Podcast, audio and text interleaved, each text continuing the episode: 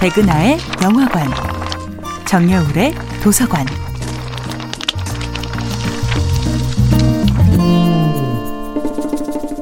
안녕하세요. 여러분들과 쉽고 재미있는 영화 이야기를 나누고 있는 배우 연구소 소장 백은하입니다. 이번 주에 만나보고 있는 영화는 정재은 감독, 배두나, 옥고은, 이효은 주연의 2001년도 영화 고양이를 부탁해입니다. 영화 고양이를 부탁해는 봉준호 감독의 플란다스의 개를 통해 스크린에 첫 인사를 건넨 배우 배두나가 가장 사랑스럽게 빛나는 영화입니다.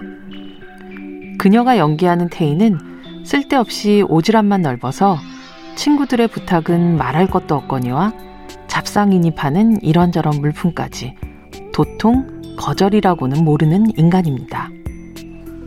하지만 해주가 무심하게 찢어버린 생일 선물 포장지가 사실 지영이 한 칸 한 칸 그려서 완성한 그림이란 걸 유일하게 알아봐주는 사려 깊은 친구이기도 하죠.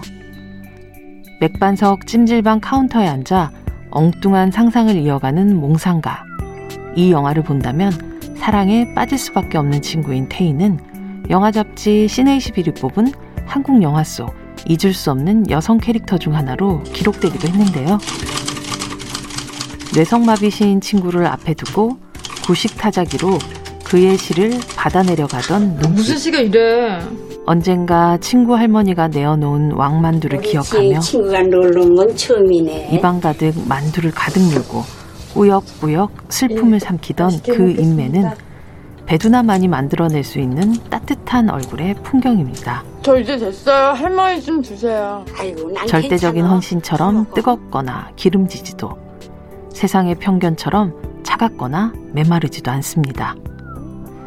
2001년 고양이를 부탁해 이후 봉준호 감독과 다시 만난 괴물에 이어 고레다 히로카즈 감독과 함께한 공기인형 매니저도 대동하지 않은 채 홀로 배낭을 메고 가서 오디션을 보았다는 클라우드 아틀라스의 도전은 넷플릭스 드라마 센스8 같은 쉼없는 작업의 끈으로 연결되었습니다.